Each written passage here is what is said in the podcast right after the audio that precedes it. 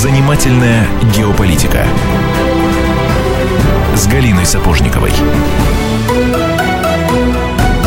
18 часов 5 минут в Москве. Радио «Комсомольская правда». Прямой эфир. Программа «Занимательная геополитика» выходит из новогоднего отпуска. Галина Сапожникова, обозреватель газеты «Комсомольская правда». Я Антон Челышев. Здравствуйте. Добрый вечер. А, итак, а, говорить сегодня будем о событии, которое а, здорово взбудоражило всех тех, кто не успел вот совсем с головой погрузиться в празднование Нового года. Событиях на Ближнем Востоке разворачивавшихся, и, кстати, они продолжают разворачиваться, несмотря на то, что в наиболее, так сказать, острую фазу они, к счастью, не вошли, или, может быть, к несчастью, скажут некоторые. Речь идет о кризисе в отношениях Саудовской Аравии и Ирана. Напомню, все началось с того, что э, Саудовская Аравия в первых числах января, по-моему, э, казнила второго, а вот сообщила когда, не помню, на следующий день или, может быть, в этот же день, сообщила о казни 47 человек, в том числе шиитского проповедника Нимра Ан-Нимра. Ну, естественно, э, в Иране это привело к беспорядкам, к нападению на саудовское посольство в Тегеране. После этого Эр-Рияд э, разорвал дипотношения с Ираном. Тегеран запретил ввоз э, товаров э, производства Саудовской Аравии Аравии на территорию э, своей страны. На цены на нефть это никак не повлияло. А, хотя вот не далее, как сегодня, эм, эксперт сайта Oil Price Джеймс Стефорд заявил о том, что если вдруг отношения, точнее вот этот конфликт Саудовской Аравии и Ирана перерастет в горячую фазу, то цена на нефть может вырасти до 250 долларов за баррель. А в нашей студии кандидат исторических наук, эксперт Центра Ближнего и Среднего Востока Института Востоковедения Российской Академии Наук Ирина Федоровна. А, Ирина Федорова. Ирина Евгеньевна, здравствуйте. Добрый день. А, давайте начнем с э, Саудовской Аравии. Э, мне, если честно, не совсем понятно, э, для чего Эр-Рияд на этот шаг пошел, ведь прекрасно знал о том, как Тегеран отреагирует на смерть этого э, шиитского проповедника, который, к тому же, судя по всему, никакой особой подрывной деятельностью на территории Саудовской Аравии не занимался. Ну, во-первых, это не просто шиитский проповедник. А, Нимра Аль-Нимра имел титул аяталы, а это значит, что он имел возможность и право выпускать фетвы. Фетва – это установка Э, установка мнения по э, ряду политических или каких-то других событий внутренней, внешней политики, внутренней и внешней жизни страны, которая э, определяет правила и направления как должны поступать в отношении этого события, что должны думать люди в отношении этого события в соответствии с законами шариата. А как-то, извините, можно это перенести на нашу реальность? Вот это как бы, ну, допустим, кто? Это как, как да, как, как только, Кирилл как сказал бы нам не любить какую-то страну или Нет, или это как какое-то событие, как надо относиться с точки зрения шариата. Ну, если мы, я не могу это перенести на нашу действительность в буквальном смысле слова. Ну, допустим, вот Конституционный суд считает, что вот в соответствии с законами, с толкованиями законом, с правильным, вот такое должно быть отношение. Вот, и э, это право имеет не просто какой-то проповедник, а это имеет право аятала, то есть э, человек, занимающий достаточно высокое место в религиозной иерархии. Понятно, теперь. Поэтому э, казнь этого человека, Нимра Аль-Нимра, имеет большое, ну, большое значение, не столько большое значение, получила такую реакцию – а с ним было еще казнено три или четыре его сподвижника. А за что он посажен был вообще? А за что он был посажен? На востоке Саудовской Аравии компактно проживают шииты, кстати, в самых нефтеносных э, районах Саудовской Аравии. И шииты в стране, в которой большинство составляет суннитское население, хотели, чтобы они имели равные права равные права и религиозные, и политические, чтобы к ним не относились как к какому-то религиозному меньшинству, ну, как бы, ну, гражданам, примитивно используя такой примитивный язык, второго сорта. И вот за это выступал как раз Нимр Аль-Нимр. И э, волнения, которые произошли вот в этих регионах Саудовской Аравии на Востоке, начались в 2011 году, и во многом это произошло в результате ну, арабской весны, тех событий, которые в то время вообще были в регионе. И, э, ну, были выступления определенные шиитские за равноправие. Они, кстати, не требовали ни отделения, ничего подобного, просто более равные права. А его арестовали за то, что он ну, якобы оказал сопротивление полиции. Два года, даже нет, с 12 -го года, это уже сколько? Почти больше. четыре, да. Почти четыре его держали в тюрьме. То, что вот именно сейчас э, решение правит, ну, про правителя Саудовской Аравии казнить его, конечно, было предопределено рядом и исторических, и политических соображений, религиозных соображений, я бы сказала.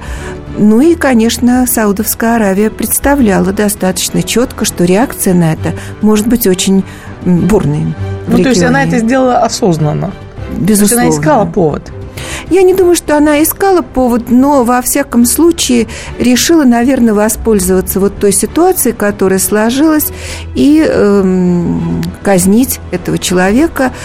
Э, по разным причинам. Тут можно много с разных сторон этот вопрос рассматривать. С исторической можно говорить о противостоянии вообще шиитов с суннитами. Вот этот вопрос меня очень интересует, мы обязательно коснемся, но сейчас вот у меня вот на языке висел такой вопрос. Смотрите, после такого парада разрывов дипотношений, ну, казалось, что идет ситуация по нарастающей, и она закончится ну, каким-то всплеском, взрывом, как минимум войной. И вдруг в какой-то момент произошел обрыв, и все тихо сжалось, случилось. Слава богу, конечно, что войны не произошло, мы только за это. Но, тем не менее, логика была оборвана, согласитесь. Вы знаете, э, ну, вы сказали такое, такие слова, как парад разрыва дипломатических отношений. А кто разорвал с Ираном дипломатические отношения? Саудовская Аравия, да. Бахрейн, Судан, Коморские острова. А вот как другие страны Персидского залива, а как? они понизили уровень дипломатических отношений, они э, отозвали некоторые послов, но не разорвали дипломатические отношения. Поэтому мы не можем говорить, что все страны Персидского залива вот единым фронтом разорвали и поставили отношения. А вот сдается мне вот тот факт, что вот этого самого единого фронта, а, может быть, э, э, вот суннитско-шиитского, да, или антиперсидского не получилось создать у Эрияда, тоже, наверное, о чем-то говорит, да, о ситуации, которая на Ближнем Востоке сложилась. То, что нет единого фронта даже среди суннитских А вот о чем стран. это говорит, мы, э, мы уточним через несколько минут после короткой рекламы и выпуска новостей. Э, Ирина Федорова в нашей студии, эксперт Центра Ближнего и Среднего Востока, Институт Востоковедения Российской Академии Наук. Слушайте «По стране». Ведущая Наталья Андреасен. Каждое воскресенье на радио «Комсомольская правда» я, Наталья Андреасин, в программе «По стране» разбираю вместе с вами самые необычные истории. Некоторые из них просто удивляют, а некоторые по-настоящему ужасают. Да, кстати, в программе мы всегда разбираем одну из громких историй этой недели с психологом. Слушайте программу «По стране» каждое воскресенье в 20.05 по московскому времени. Слушайте, слушайте все-таки в одной стране живем.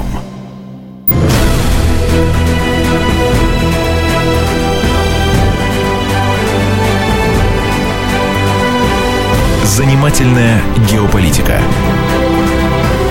с Галиной Сапожниковой. Мы продолжаем разговор с Ириной Федоровой, э, экспертом Центра Ближнего и Среднего Востока Института Востоковедения Российской Академии Наук, Галина Сапожникова, обозреватель «Комсомольской правды» я Антон Челышев. Говорим об Ирано, э, хотел сказать ирано-иракском по старой памяти, нет, ирано-саудовском э, кризисе в отношениях. Э, итак, Ирина Евгеньевна, вот тот факт, что э, сателлиты Эр-Рияда не выстроились в одну линию, не взяли под козырек и не разорвали с Ираном дипотношения, не начали брецать оружием, а вот каждый поступил поступил а, так, как он счел нужным, исходя, наверное, из каких-то национальных интересов. О чем это говорит, вот отсутствие этого самого единого а, суннитско-шиитского фронта? Суннитского фронта, противостоящего шинитскому Ирану. Да, да, да, да. Но это говорит о том, что в первую очередь каждая страна в регионе Персидского залива э, э, у каждой страны есть свои собственные интересы, которые она отстаивает, национальные интересы, и они превалируют над интересами всех стран. Поэтому, например, мы можем говорить об Омане Это суннитская страна, но у которой очень тесные связи с Ираном, и который всегда Султан Кабус всегда старался быть посредником в тех спорах и противоречиях, которые возникали между Ираном и странами Персидского залива, и даже между Ираном и Соединенными Штатами Америки, потому что вся подготовка к соглашению шестерки, к ядерному э, соглашению, она во многом проходила в Омане – и там шли переговоры, не очень афишируемые, между представителями Ирана и Соединенных Штатов Америки. То есть Аман, это, например, выступал всегда посредником. Он вообще никогда не старался портить отношения с Ираном. У других стран, у Катара, например, хорошие отношения с Ираном, потому что у них есть общие газовые проекты, общая торговля, и оборот торговый очень высокий. Поэтому каждая страна Персидского залива, она в первую очередь отстаивает свои собственные интересы и далеко не готова выстраиваться ну, по первому приказу Рияда в какой-то линию и участвовать, ну, как бы в блокаде Ирана или в разрыве, в изоляции его. Ирина Евгеньевна, вот все равно не совсем понятно, почему э, Саудовская Аравия на, на, на это пошла. А ведь, э, ну, хорошо, но, но просят шииты там таких же прав, как и э, сунниты. Ну, что стоит не давать просто? Страна такая полузакрытая, никто бы об этом не знал. Зачем нужно было устраивать эту казнь, сообщать об этом на весь мир и получать вот это обострение? Ну, дело в том, что сейчас в Саудовской Аравии не очень хорошая хорошая ситуация. Конечно, вы все знаете, что цены на нефть упали. И даже у такой богатой страны с колоссальными запасами, э, золотовалютными запасами, есть дефицит бюджета. Далее. Саудовская Аравия поддерживает в Сирии, в Йемене те силы, которые сейчас терпят поражение. И она не может похвастаться какими-то победами на этих фронтах. Вы имеете в виду исламское государство или какие-то еще силы? А, Саудовская Аравия официально не поддерживает исламское ну, государство, но через частные фонды... На нашем, на нашем Северном Кавказе они тоже официально не официально поддерживают. Официально нет, но есть же еще частные фонды, исламские фонды, и проследить, куда идут деньги, от как они идут, мы просто не можем. И, конечно, из этих частных фондов идут деньги э, на поддержку и ИГИЛ, и Аль-Каиды. Э, достаточно много ячеек субсидируется из этих стран, но, конечно, неофициально правильно. Но вот сейчас э, еще один момент, на который я хотела обратить ваше внимание, это то, что Саудовская Аравия обижена на Соединенные Штаты Америки. Представители этого королевства считают, что США недостаточно активно участвуют в жизни региона, то, что они не осуществили военную операцию в Сирии, то есть наземную военную операцию в Сирии, не хотят осуществить против, естественно, законного президента Башара Асада. И то, что вообще сейчас Соединенные Штаты стараются как-то уйти ну, во всяком случае, не придают того значения региону Ближнего и Среднего Востока, как было раньше. На который они рассчитывали очень На сильно. который, конечно, они рассчитывали. И они все больше сдвигаются, сдвигают фокус своих интересов в сторону Юго-Восточной Азии. И Саудовская Аравия обижена на Соединенные Штаты за иранскую сделку – потому что они считают, что Иран недостоин того, чтобы он мог опять вернуться в международное сообщество. А Иран возвращается в международное сообщество, между прочим.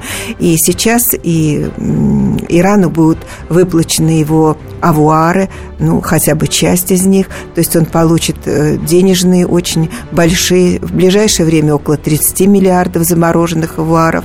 Поэтому Соединенные Штаты обижены на Саудовская Аравия, извините, обижена на Соединенные Штаты и хочет как-то заявить о себе как о лидере мусульманского мира, понимаете? Подождите, а как она будет конкурировать с Турцией, которая тоже хочет быть этим самым лидером? Ну, Турция, конечно, Турция является соперником. И Турция, и Египет э, являются соперниками в определенной степени. Но в данный момент у Турции очень много своих проблем, как вы знаете. Это и проблемы курдский вопрос, и то, что э, Курд, Турция сейчас играет не очень, я бы сказала, не очень честную игру в отношении ИГИЛ и Сирии. Поэтому Турция сейчас, э, претендуя по своим возможностям на лидерство в мусульманском мире, она занята другими вопросами. Поэтому сейчас для Саудовской Аравии как бы и настал момент, может быть, показать э, свою значимость и то, что она имеет законные права на лидерство, э, к, ее мнению должны прислушиваться. Вот показала она этим э, вот, в определенной степени показала, мне кажется. В определенной степени показала.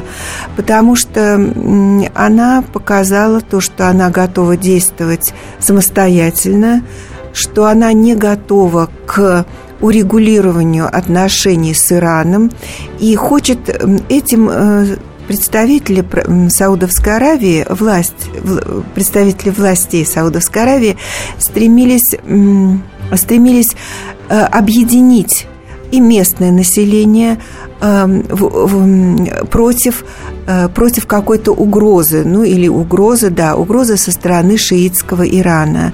Это дает и возможность объединиться на религиозной почве, объединить самые тоже различные силы внутри Саудовской Аравии – это важно для ну, то есть, скажите, за поведением Саудовской Аравии не кроется ли элементарная конкуренция и боязнь вот, э, проиграть э, э, всем соседям? Нет, а Саудовская Аравия не проиграет всем соседям, но я бы сказала, это проявление и силы, и слабости Саудовской Аравии. Вот такой сложный... Ну, как-то очень очевидно стало это проявление силы и слабости. Ну, слабости, вот да. посмотрим, как будут То развиваться отношения дальше. Вот представила я такую картинку, как эм, сидит, сидят, допустим, несколько журналистов в теплом Э, Рияде и эм, глубокомысленно, значит, эм, с умным видом обсуждают, что там за проблемы между Россией и Украиной. Ничего не понимаю, какие могут быть проблемы практически одних э, людей, э, принадлежащих практически одной эм, национальности. Вот э, понимаете, к чему чувствуете, к чему Я понимаю, к чему да? вы Вот скажите, вот сидим мы в холодной заснеженной Москве и пытаемся понять, а что у них там за глобальные противоречия в мусульманском мире? Ну вот шииты и сунниты. Когда-то, э, вот почему-то, по-моему, с университетских времен впечаталась в сознание такая фраза, сунниты – это там какое-то мистическое течение в исламе. Так это красиво звучит, так завернуто, мистика в исламе, такое волшебство, как вот елочка, которая стоит в нашей студии. Вот давайте приземленно объективно и реально, что их друг друге не устраивает, в чем их противоречие? Ну, я думаю, что, во-первых, с институтской скамьи у вас запомнилось не шииты и сунниты, а суфии, наверное. А потому что быть, извините, мистические да. вот все эти вещи, они характерны для суфийского направления в исламе. Дело в том, что после смерти пророка Мухаммеда стал вопрос о том, кто является его законными наследниками, имеющими право на э, власть в халифате в, на той территории, которую контролировал араб, который контролировался именно пророком Мухаммедом, который осуществлял и государственную власть в стране, не только он был религиозным лидером. И здесь э, те, кто является кровными наследниками пророка Мухаммеда, а у него была дочка, которая вышла замуж за его двоюродного брата. То есть двоюродный брат Мухаммеда был его зятем. И у них тоже родились дети. Ну, как сказку рассказываете новогоднюю, очень интересно, да. И вот это кровные, они считали, что только кровные наследники имеют право на наследство, духовное наследство, ну и не только духовное наследие э, пророка Мухаммеда. С другой стороны, Эм, те люди, которые сподвижники э, Мухаммеда, они считали, что они не являются, кров... Э, не являются правомочными э, наследниками, а считали, что только его сподвижники. И эти сподвижники назывались халифами. Халиф в переводе с арабского это наследник. Давайте а, уже а, к тому, кто из них в итоге сунниты, кто из них шииты, вот из этих описанных групп, мы а, окончательно определимся после рекламы и новостей. Оставайтесь с нами. Меня зовут Александр Яковлев. Меня зовут Евгений Арсюхин. У нас есть к вам убедительная просьба. Ни в коем случае не включайте радио «Комсомольская, правда». В понедельник в 6 вечера. Но если вы все-таки решитесь это сделать, то вы услышите.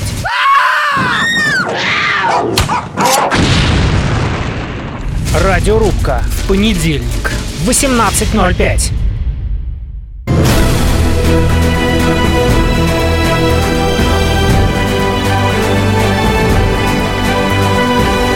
Занимательная геополитика с Галиной Сапожниковой. Итак, друзья, мы продолжаем. В Москве 18 часов 32 минуты. И в гостях у нас с Антоном Челышевым Ирина Евгеньевна Федорова, кандидат исторических наук, эксперт Центра Ближнего и Среднего Востока, Институт Востоковедения РАН.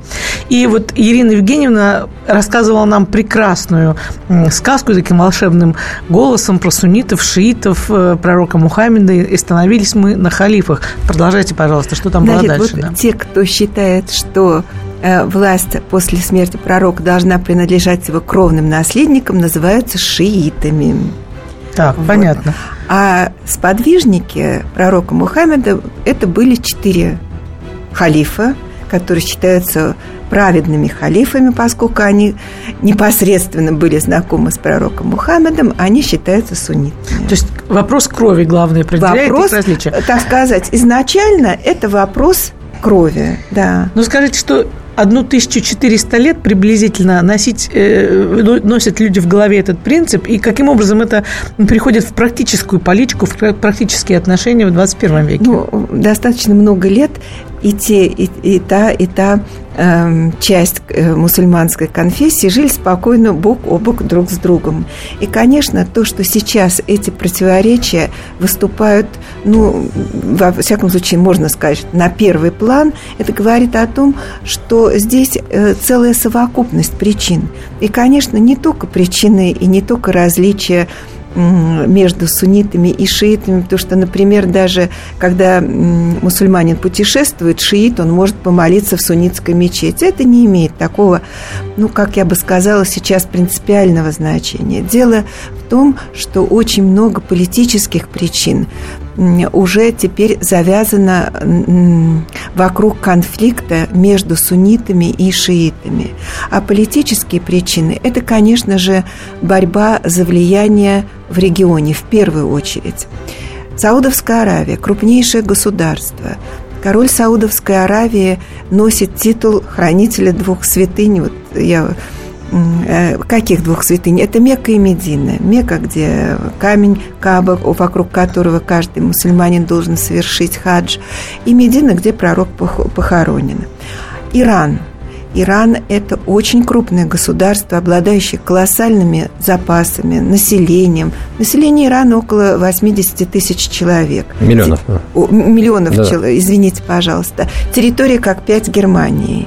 Запасы нефти, газа и так далее колоссальные.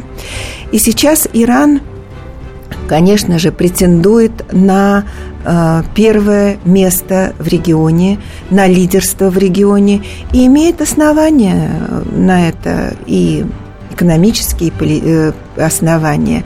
Поэтому соперничество, политическое соперничество между двумя странами и определяет те противоречия, которые между ними, те противоречия, которые находятся между ними. А в которой эти противоречия выливаются, в частности, конфессиональная форма, это уже вторичное. Ну, а Россия, получается, сделала свой выбор, можно так сказать, между э, тем, с кем дружит с Ираном или Саудовской Аравией. Политика России сбалансирована. У нас тоже были представители Саудовской Аравии, которые приезжали в Сочи к нашему президенту. Вот, поэтому Россия старается проводить политику сбалансированную, потому что Восток есть Восток, и Иран далеко не является нашим как я бы сказала, союзником. зак- Вот он является нашим закадычным союзником. Это не союзник, это партнер, тяжелый партнер, надо сказать. Э, И Саудовская Аравия тоже непростое государство.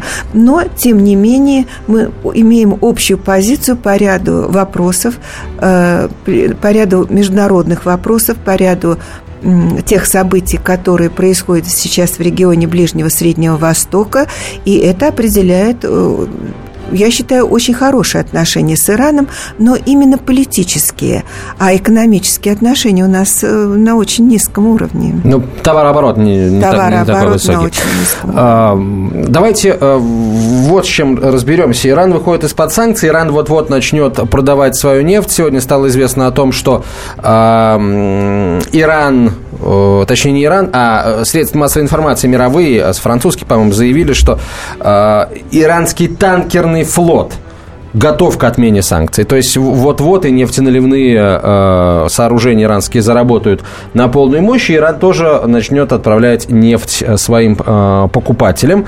И, э, естественно, главный вопрос, как это отразится на ценах. То есть э, баланс еще больше качнется в сторону э, превышения предложения над спросом, и получается, что это должно э, цену на нефть вниз подтолкнуть на несколько пунктов, хотя говорят, что вот выход страны из-под санкций, дескать, нефтяные цены уже уже отыграли там, какое-то время назад, и особо на них это не повлияет. Тем не менее, вот э, вам известна официальная позиция Тегерана, э, вот э, как там называется этот совет, совет Аятол, вот людей, которые решают, что там будет дальше со страной. А какую политику они намерены проводить в деле торговли углеводородами? Им их устраивает эта цена иранскую экономику, их не устраивает эта цена, они будут играть на повышение повышения не будут? Или, может быть, у них есть там свои налаженные а, партнерские отношения, им ничего не надо вообще? Ну, политику Ирана определяет не Совет Иатол, а определяет президент и в конечном Которого итоге... выбирают эти товарищи. Да, верховный лидер, нет, президент и верховный лидер Ирана. Но дело не в этом. Дело в том, что возможности Ирана сейчас резко усилить добычу нефти не так велики. В принципе, Иран может выйти добавочно примерно на 1 миллион баррелей э, в сутки. А э, сколько ОПЕК составляет добыча? То есть это составляет одну тридцатую долю от общей добычи ОПЕК. Значит, ну на сколько может? На одну тридцатую может повысится цена, ну, допустим, если будет больше этой нефти. Мне кажется, что э, сильно понизится, извините, цена, конечно, раз увеличивается предложение нефти, сильно это не повлияет. Как Иран будет действовать? Он будет бороться за свою долю на нефтяном рынке однозначно. Конечно, ему хочется, чтобы цены на нефть были выше, но в первую очередь необходимо сократить долю сохранить на нефтяном рынке. О чем думают, в общем, все страны нефтедобывающие сейчас. Не столько о цене, сколько о том, чтобы их не вытеснили с рынка нефти. Хорошо, с этим понятно. А, вообще вот это вот... Сейчас а, начинают поговаривать, что вот это вот противостояние, это была такая попытка разыграть сценарий, который, ну, чисто теоретически, там, при слишком громком брецании оружия может привести к росту цен, что а, что будет хорошо и для Саудовской Аравии, и для Ирана, вообще для всех стран-экспортеров нефти, включая, включая и Российскую Федерацию. Может быть, действительно была такая проба пера, а, вот, дескать, когда придет время, а, когда придет рынок в такое состояние, что вот э, столь мощное обострение может повлиять на цену на нефть в сторону ее роста, вот тогда эта карта и будет разыграна вот такой вот а, маленькой войны или а, активной подготовки к этой самой войне. Вот как вы к этой версии относитесь произошедшему? Ну, я не исключаю, что, конечно, эм, определенные силы, как в Саудовской Аравии, так и в Иране, могут быть заинтересованы, ну, как бы в пробе такой, в тесте на то, как отреагирует э, мировой рынок нефти на конфликты в этой зоне. Но дело в том, что эти конфликты ни одна из стран э, ни Иран, ни Саудовская Аравия не заинтересованы в полномасштабном конфликте. Но вы же понимаете, что у Ирана нет Саудовской Аравии границы общие. Значит, ну как этот конфликт может происходить? Или на территории других стран, что, конечно, обострит отношения и ухудшит э, отношения в регионах конфликтных, то есть в Сирии и в Йемене сейчас.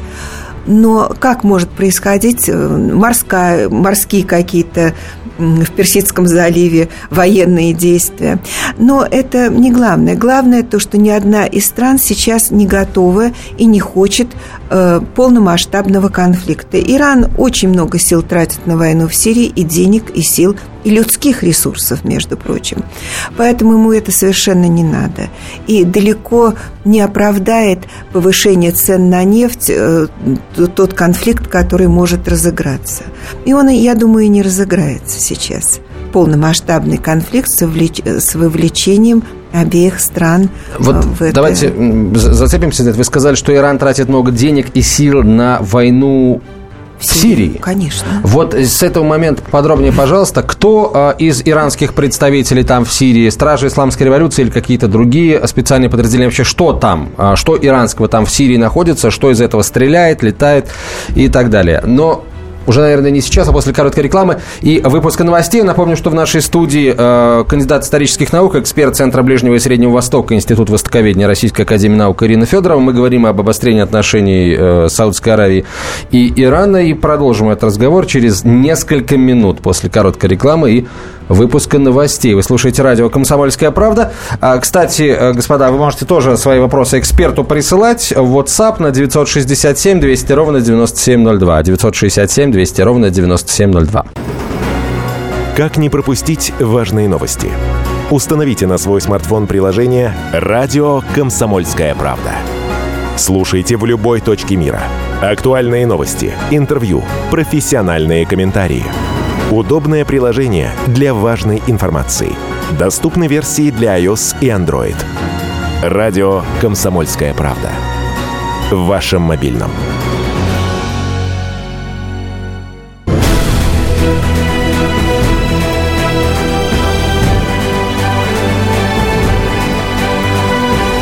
Занимательная геополитика с Галиной Сапожниковой. 18.47. Продолжаем разговор э, о, о Саудовской Аравии и Иране. Эксперт Центра Ближнего и Среднего Востока, Институт Востоковедения Российской Академии Наук Ирина Федорова в нашей студии. Ирина Евгеньевна, итак, Иран, вот напомните просто, Иран в каком виде присутствует вот в э, ну, сирийской Иран... операции? Иран поддерживает президента Асада. Почему? Потому что очень тесные экономические и финансовые связи. То есть Иран вложил очень много денег именно в Э, Сирию. Там сейчас присутствуют советники, и не только советники из корпуса стражи Иранской, э, Исламской революции. Там воюет Хизбалла, которая во многом тоже связана с Ираном. Ну и ополчение, которое добровольное. И вот здесь сталкиваются интересы Саудовской Аравии и Ирана именно в Сирии, где они поддерживают прямо противоположные противоборствующие стороны – и, конечно, в связи с тем конфликтом, который возник между Саудовской Аравией и Ираном, дипломатическое урегулирование сирийского конфликта ну, становится более трудным – и очень много было потрачено сил и со стороны России, и со стороны наших других партнеров на то, чтобы за одним столом переговоров сидел и Саудовская Аравия представители, и представители Ирана. И участвовали в решении конфликта, конфликтной ситуации в Сирии, искали дипломатические выходы из этой ситуации. Сейчас это будет гораздо труднее. А, то есть, получается, а, если мы говорим о Сирии, а, то вот конфликт, который уже происходит, он не сможет сыграть ту же роль, что и конфликт э, вооруженный, противостояние непосредственно Ирана и Сирии, там, в, в Иран, простите, и Саудовской Аравии в деле повышения цен на нефть. То есть вот их, э, э, их разборки на сирийской территории, которая, судя по всему, отдана уже вот целиком и полностью на, э, отдана в жертву этим геополитическим всяким и играм, э, ну, не, не будет иметь такой, такой роли на рост цен на нефть ну, конфликт Ирана и Саудовской Аравии в Сирии, конечно же, потому что были официальные заявления как со стороны Ирана, так и со стороны Саудовской Аравии, что противостояние между этими двумя странами не должно отразиться и не отразиться непосредственно на урегулировании сирийской проблемы. Ну, конечно, непосредственно и официально не отразится. Неофициально, конечно, там могут быть э, усилия, приложенные дополнительные Ираном и дополнительные Саудовской Аравией. Однако какого-то серьезного обострения, каких-то серьезных препятствий я не вижу в этом. Хорошо. А вот что еще интересно. Не так давно было есть несколько вопросов, которые касаются э, уже Ирана и России. Давайте попытаемся на них ответить. Стало известно, что э, в Россию из Ирана очень скоро начнут поставлять э, кое-какие молочные продукты. Там и молочный порошок, и сыры. Насколько, какого качества вообще это все в Иране производится? Неплохого качества. И сейчас уже есть в продаже там иранские овощи. Они действительно, ну, они во всяком случае не хуже турецких. Это однозначно. Вот. А а, Вы сами пробовали, кстати, вот иранские сыры, иранская да. какие-то молочные Могли бы нам черную икру поставить побольше. Вы знаете, она очень дорогая и в Иране. Правда? Причем она разного качества. И есть самая дорогая, это белая икра. Она как бы э, э, э, это икра осет... да. А, да, осетровых рыб, но она прозрачная, белая. И вот она стоит баснословные деньги. Ну, а вы пробовали это? Действительно баснословный вкус? Ну, я пробовала, но я не могу сказать, я не такой эксперт хороший, чтобы сказать сказать, чем черная-черная икра отличается от белой черной икры. А, хорошо, а насколько, э, где еще есть вот те самые э, позиции, по которым э, можно будет увеличить товарооборот между Россией и Ираном? Ну, мы уже начинаем поставки С-300, и я думаю, что военно-техническое сотрудничество и поставки военной техники в связи с отменой санкций – это то, как раз то направление, в котором может и должно развиваться э, сотрудничество Ирана и России, России и Ирана. Что иранцы нам в ответ могут предоставить? Они могут предоставить э, ну, традиционный э, свой экспорт, могут предоставить, ведь эм, шел разговор о сделке нефть в обмен эм, нефтяной сделки, когда Иран нам тоже поставляет нефть, а мы ее перепродаем или своповые какие-то э, сделки заключаются. Это тоже выгодно для нашей страны. А почему это выгодно? Ну, потому что, во-первых, эта нефть идет в Россию, а не на рынок а мы уже дальше продаем или э, перепродаем по нашему усмотрению. Это, конечно, более выгодно, чем просто Иран выбросит и тоже э, может привести к снижению Интересно, где, цены вот, где на нефть. дно цен на нефть? Вот какой предел? Что мы увидим? При нашей жизни, во всяком случае, не при твоей, э, Антон, но вот мы-то с вами, я думаю, э, помним, когда 8,9 была э, нефть во время распада Советского Союза или 9 Ну, во всяком баррель, случае, да? ниже 10 долларов за баррель. Ну, вы знаете, и во время Советского Союза нефть не достигала цены такой, которой она была после этого. Цена на нефть тоже примерно в этих была в этом диапазоне. Ну, посмотрим, как. То есть мы с вами, товарищи, пожили в лучшее время, которое было в истории нефти. Что касается цен на нефть, да, боюсь, что да, эксперты говорят, что ни 100, ни 90 долларов уже не будет. Вот сегодня я уже сказал, прозвучала цифра 250 долларов, если и Иран, и Саудовская Аравия разойдутся не на шутку. А что касается поставок в Россию, то помимо э, молочной продукции, э, ну Вообще и там традиционных овощей, фиников, кстати, иранские финики обожаю, э, говорили, называли еще креветки, называли форель высокого качества и, эм, и мясо птицы. По-моему, там чуть ли не 120 тысяч тонн мяса птицы в год иранские птицефабрики будут поставлять на российскую территорию. Ну, во всяком случае, качество иранских продуктов, я могу сказать, это ответственно, оно неплохое. И никак не хуже, чем качество турецких продуктов. Просто какие-то фрукты, они вкуснее, допустим, в Пакистане, какие-то в Индии вкуснее, какие-то в Иране. Но это не значит, что иранские фрукты плохого качества. Мы обо всем поговорили. А, один только аспект, на мой взгляд, не успели рассмотреть из, из важных. Это, это вообще векторы видения а, из самого Тегерана, видение того, как Иран должен дальше развиваться, а, в какую сторону двигаться, отвоевывать себе кусок нефтяного рынка у Саудовской Аравии и у России, получается, вообще у всех тех, кто сейчас на этом рынке присутствует, не отвоевывать. И от чего вообще зависит, каким будет Иран?